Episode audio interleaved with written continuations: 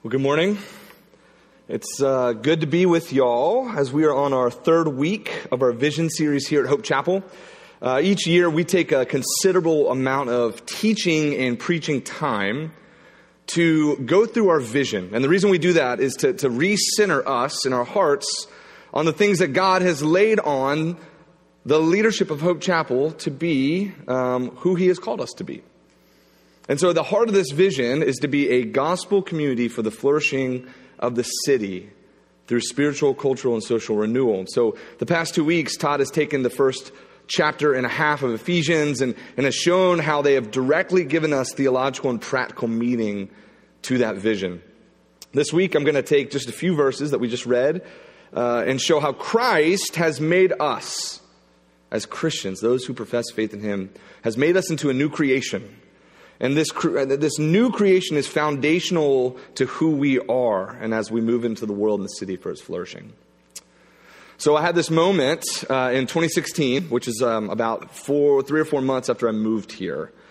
I was sitting in my living room and I was watching some trash show, and um, I'm sitting on our ottoman, not even on the couch, and I've got uh, a hydrangea in one hand and a thorn remover in the other. And I'm slowly picking out hydrangeas from a box and pulling the thorns off them and putting them into water, cutting the stems off, putting them in. And I had this like, uh, it was kind of like an epiphany, but more just kind of like a moment of like, man, uh, this was never in my life plan. This is never something that I expected to be doing uh, in my late 20s, early 30s, is playing essentially with flowers. Um, as most of you know, my wife is a florist. She's a, a wedding and events florist. And um, though she is the brains, mastermind, artist, all the things, it's, you know, I like to think of it a little bit as a family business, you know, so I try to help out as much as I can. And so, um, I was helping her. And it's not that I was upset that I was doing this with the hydrangeas. I just wasn't, I had never been something that I expected. But if you think about, uh, or if you've ever talked to Andrea about flowers, she doesn't just look at her job as arranging flowers to make something beautiful for someone's important day, for their wedding day. It's much more than that for her. Whenever Andrea meets with brides, she says this. She says, Every single flower that I order, even that hydrangea that I was holding and taking the, the stems off, the, the uh, thorns off of, she says, every single one has an incredible purpose. She says, the entire life of this flower, in fact, the whole reason for its existence is to one day end up being in an arrangement at your wedding it has a grand purpose. So even when it was a seed, when it was growing at a farm, when it was cut by the worker, when it was sent to the wholesaler or boxed up by the local grower, the entire life purpose of each individual flower that she holds was to make something beautiful in an arrangement or a bouquet, a centerpiece or an installation. And you know, coming from a far more passionate and eloquent Andrea, the brides are often inspired and they typically book her, right? Um, but I love this picture. And I think most artists feel this way, right? Every picture taken by a photographer, every canvas and brush used in a painting, every word written is purposeful to an artist. None of it's a waste. All of it matters because in true art, all that goes into making it is purposeful. In verse 10, Paul calls us God's workmanship. The word that he uses for workmanship is poema. It literally means something made. It's the root word for where we get poem and poetry from. And what Paul is saying is that we are God's great poem. We are his greatest work of art. Our value is such that God looks at those of us who profess faith in him and he says, You are my masterpiece. So think about it this way Jesus didn't just die on the cross to save us, though he did. He didn't just die on the cross to show us how much he loves us, though he does. He, he died on the cross so that he can make us into something new, something beautiful. The death and resurrection of Jesus Christ is not just a ticket out of hell. It was a promise to make us new, not just for now, but all of eternity. He said, I'm going to turn you into something magnificent. The great artist himself is making us his art. He's the great potter, as it says in other parts of Scripture, and we are the clay. And he calls me and he calls you his masterpiece, his poema. Henry Morris, a theologian and creationist, puts it this way He says, God has written two poetic masterpieces one in the physical creation, and one in the lives of men and women redeemed and saved by his grace. And both of these give eloquent testimony to the eternal power and Godhead of the Creator Redeemer.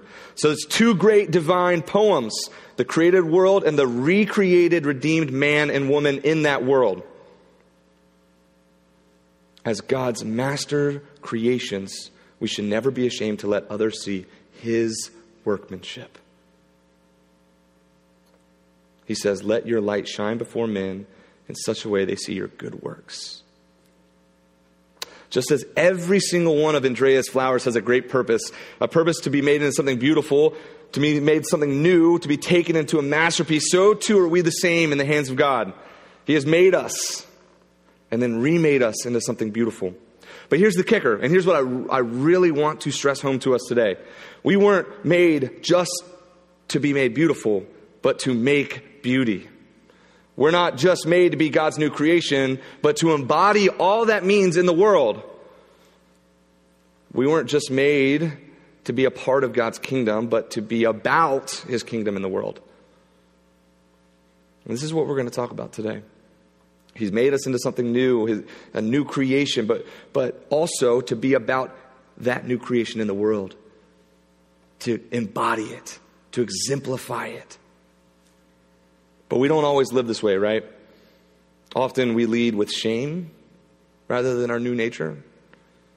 And it tells us that we're unlovable. Or uh, our constant struggle with sin tells us that we're not good enough to be God's masterpiece. Our anxiety keeps us from the confidence we have as God's new creation. Or often, tell me if this rings true for you because it, it does for me. We try and try and we work and we work and we strive and we strive to become better or to be whatever we think God's new creation or masterpiece is supposed to be or worthy of being that. And it never feels like enough. And we feel like we fail. But here's what's encouraging Paul shows us that this new nature is ours, it's been given to us. We don't have to strive for it. We don't have to work for it. We don't deserve it, and yet it's ours. Salvation is in the Lord. Our new nature is not something we strive for because it's a lived in reality for us as God's people. It's not something we strive for, it's a lived in reality. And there's a beautiful interplay between the grace of God and the good work of his people that we see in these verses. And we're going to break them down today in the context of this new nature uh, in Christ and that He applies to us. So today we're going to see uh, two things. Grace is the foundation of this new nature, and good works are the outworking of that new nature. Very simple. Grace is the foundation, good works is the outworking. So, grace. Paul says this in 8 and 9 For by grace you've been saved through faith, and this is not your own doing, it's the gift of God, not a result of works, so that no man can boast. This is one of uh, perhaps the most famous verses used for describing what our faith is in Christ. By grace, you have been saved through faith. Um, and so I don't want us to lose anything with its familiarity. So let's break it down. I, I remember growing up in the church, and uh, because uh, maybe the church I grew up um, tended to be more legalistic, uh, I never really had a good understanding of grace. I mean, we were in church every Sunday, we went to youth group, our family was very committed to the faith, but I remember asking my brother when I was like in high school, what exactly is grace? And one of the best ways I've heard it described, um, and honestly, that I've used from the pulpit, is unmerited favor, right? Have y'all heard that? Grace is unmerited favor. It's the idea that we don't deserve God's favor because of our sin and imperfection, and yet He still gives it to us. It's unmerited. And I don't think that's a wrong definition, but I think it's incomplete. To, to really understand what Paul is getting at here, we have to go back to verse 3, which Todd preached on last week. On verse 3, Paul talks about who we are outside of Christ. He says that we lived in the passions of our flesh, carrying out the desires of uh, the body and the mind, and were by nature children of wrath. Children of wrath. What this means is that because of the sin we willfully committed, we are outside of Christ, children of wrath. We are fundamentally opposed to Christ in his work. Hear that. We are fundamentally opposed to him. And because of that, we are deserving of his wrath. So, if this is the case, as Paul lays it out very clearly, unmerited favor is too neutral of a phrase for the, the, the grace in the description between God and humanity because humanity has fallen so far, there's no getting up from it. So, grace is something more than that, actually the immensity of favor that God bestows on his people is so much more than just unmerited favor. It's a rescuing and a saving of a people with no hope.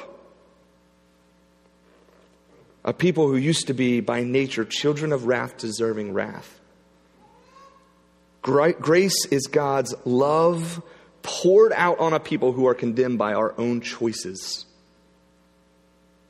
with no hope of salvation. So, a better definition than unmerited favor in the context of what Paul is preaching here is maybe God's favor despite our demerit, right? It's not just unmerited. We, we willfully chose. So, it's our demerit, God's favor despite human demerit.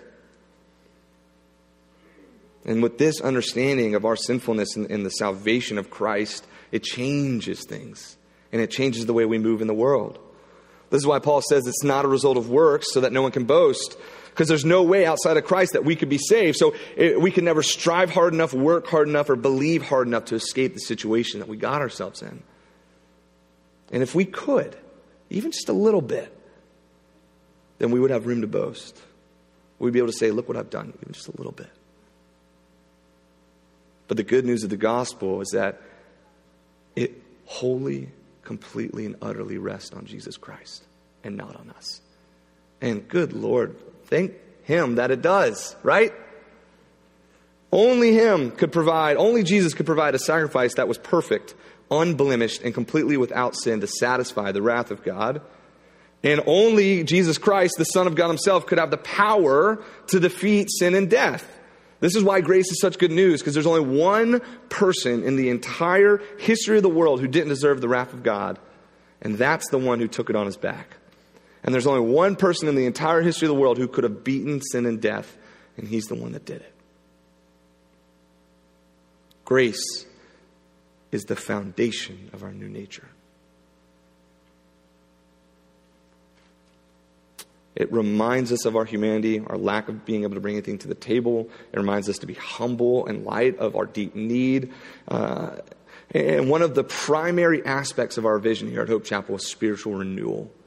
The way we believe Hope Chapel as a body is renewed spiritually is to be reminded of that grace that we have in Christ Jesus despite our brokenness. So there's a few ways that I want to apply that to us this morning.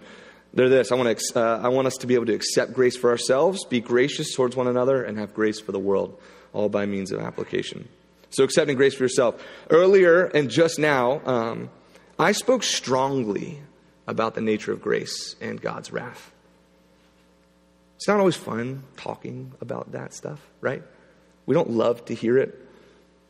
And I don't say those things to shame you, but I say them to re- remind you just how glorious and beautiful and powerful the grace of Jesus Christ is. And it's yours. There are many of you here this morning, and I, I feel like I am the captain of the boat that move into the world um, primarily with shame. Feel like you don't do enough for Christ, that you aren't a good enough Christian, that you try and strive to be holy and God's kingdom worker and you fail. You feel unworthy and unlovable and not enough. This, that's the voice that's consistently in my head. But God's grace reminds us of something different. that Christ died for you so that you don't have to die for him. Right? Christ died so that you don't have to. So quit killing yourself trying to be good enough for him. When God looks at you, do you know what he sees? He sees the fullness of Christ over you and in you and through you. The righteousness of Christ covers you completely, making you into a new creation. Often, when we talk about the righteousness of Christ covering us, it's almost as if we're saying God doesn't see us. But that's not true. The righteousness of Christ is so covering of us that it actually, He sees how we were meant to be before sin ever entered the picture. That is how good the nature of Christ's salvation and grace over us is.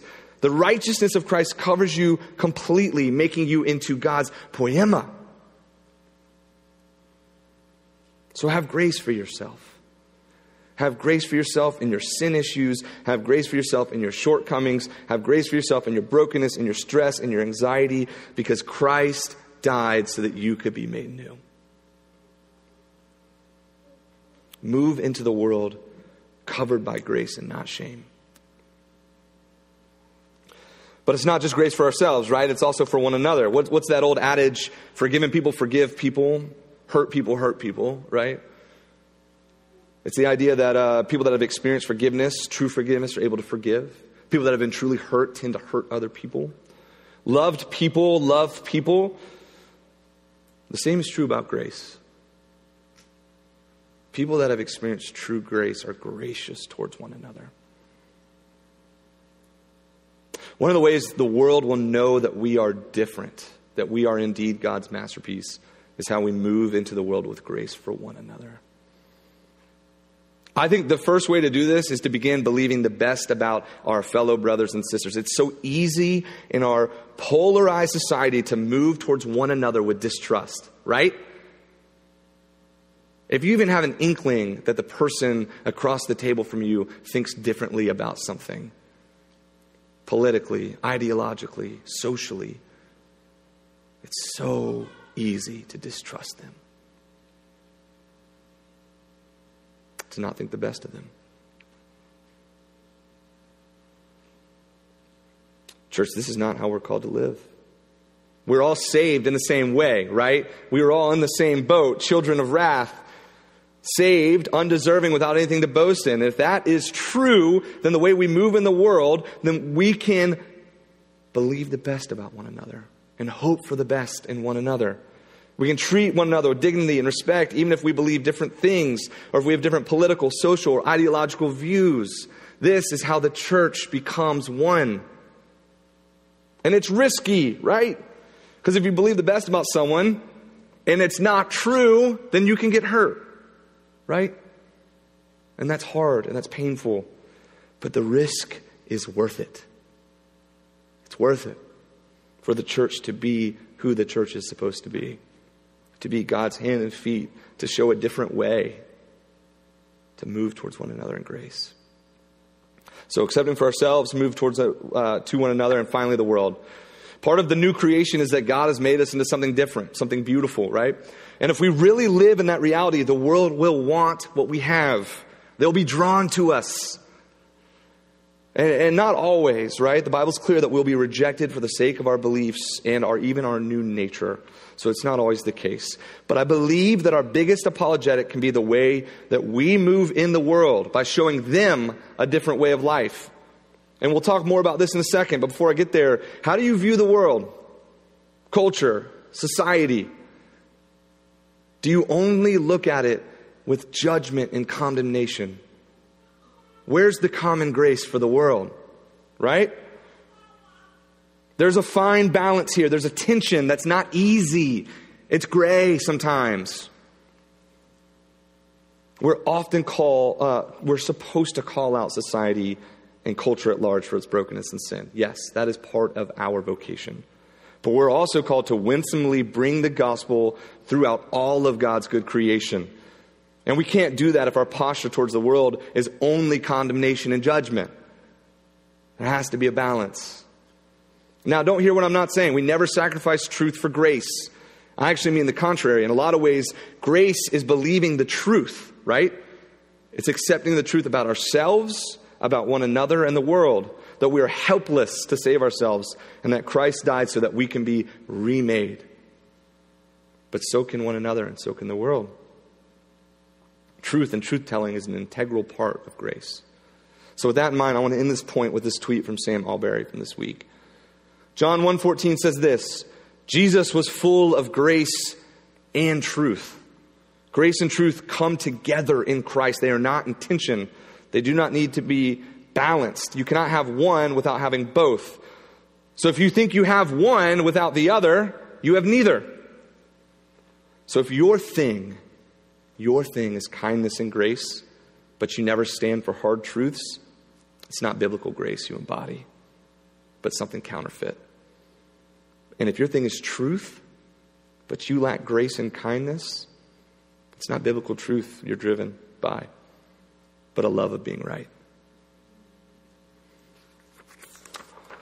Our calling as Christians for ourselves, to one another, and to the world is to move in grace and truth. And in doing so, embodying our new nature in Christ. And it brings us to our second point that good works are the outworking of our new nature.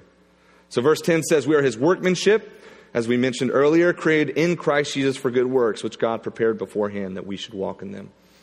So, as we begin to walk through this last verse and the second point, I think it's important that we delineate something really, really important. Paul is not putting grace and works at odds with one another here. He's not saying grace good, works bad. He's not even saying works good, grace better. No, he's talking about two separate things. In our first point, we're reminded that we're saved by grace through faith, that salvation rests only in Christ Jesus. It's a gift to us. We can do nothing to achieve it or attain it ourselves. We can't work to be saved. But he very purposely talks about good works immediately after because they're integral to the gospel. They're not integral to our salvation, which resides in the Lord, but they're integral to our working and moving into the world. We are saved for a purpose, is what Paul is saying. We are saved to do kingdom work in the world. Our salvation is not just a ticket out of hell, as I said. We are his workmanship, his divine poetry, created in Christ Jesus for good works. He says it plainly. The point of our being created, being made into something beautiful, is to do his work in the world. So this is not a salvation question, it's an outworking question. There's no dichotomy here. Throughout Scripture, salvation and election is often talked about as something that God has decided before the foundation of the world. But what's amazing about this verse is that Paul is implying that the good works of God's kingdom were also prepared before we were even created. They were created beforehand, he says. This implication and nuance was that God knew how each of you and your individual personalities, passions, and giftings were going to bring about his kingdom before you were even created. And he prepared you and the world for you to do them. Your salvation, your individual salvation, has immense purpose to the kingdom of God in the world.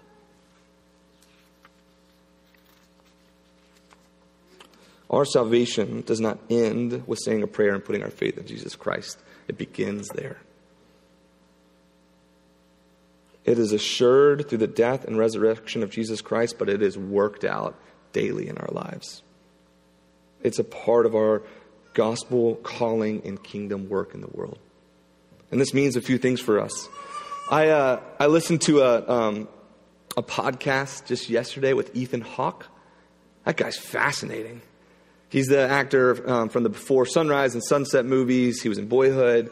Um, he's venerated. He's, he's a method actor. He's known for his indie films, his dedication to his craft.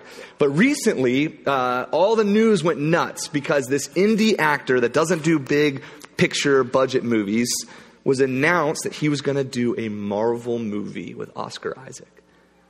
And I was like, what is, what is Ethan Hawke doing, doing a Marvel movie? Why would he sell out? Right? That's it. Why would he sell out? So the host essentially asked him this question. And man, his answer was so good. This is what he said. You have to speak to your time. You can't pretend you don't live in the time period that you live in. You have to make your time period better. So, what he was saying is the dominant movie genre of our time are these superhero movies. And he may not like it, it just is what it is. And you can still tell good stories and make good art even if you have to do it within a superhero movie. And he went back and he said Butch Cassidy and the Sundance Kid has some comedic elements and it's a Western, but really it's a drama.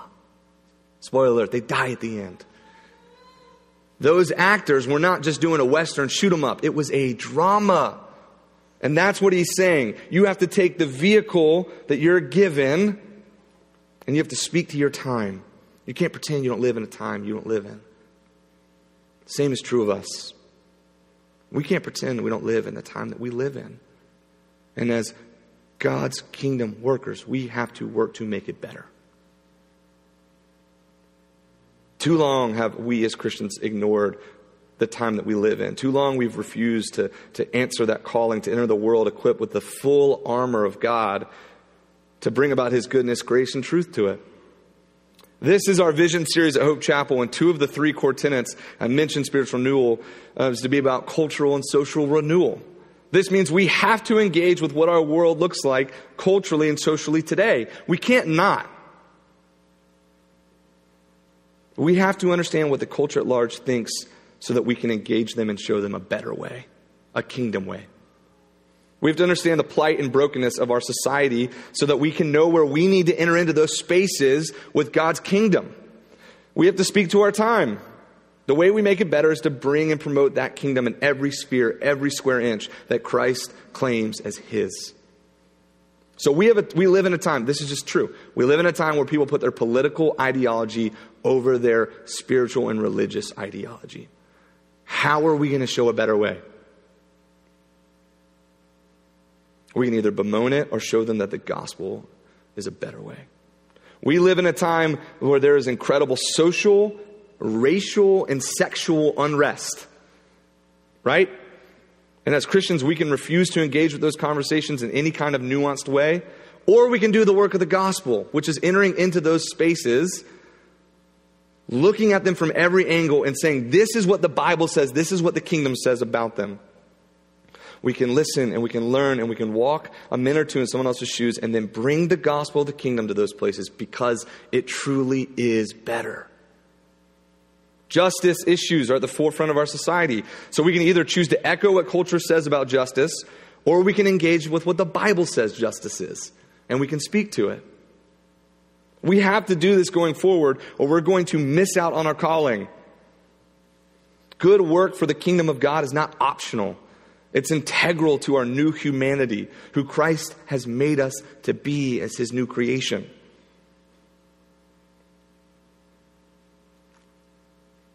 When we embrace that humanity, the new humanity, the new creation, we will show the world what humanity was always meant to be before the mark of sin entered us and entered the world.